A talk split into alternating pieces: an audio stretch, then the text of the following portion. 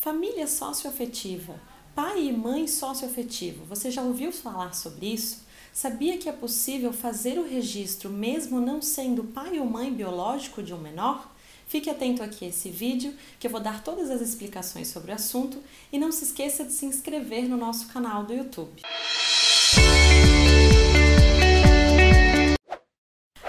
Socioafetiva ou maternidade paternidade socioafetiva ocorre quando há o vínculo.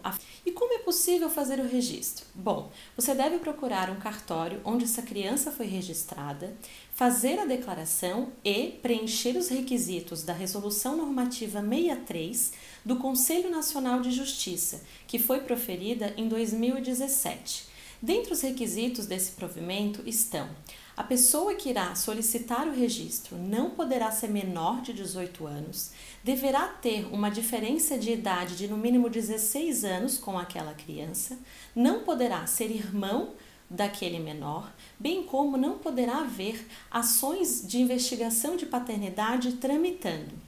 Bom, se você ficou com alguma dúvida, quer saber mais sobre esse assunto, aqui embaixo está o link com a resolução 63, onde ali tem todas as disposições, e também pode mandar um e-mail para a gente que com certeza iremos te responder.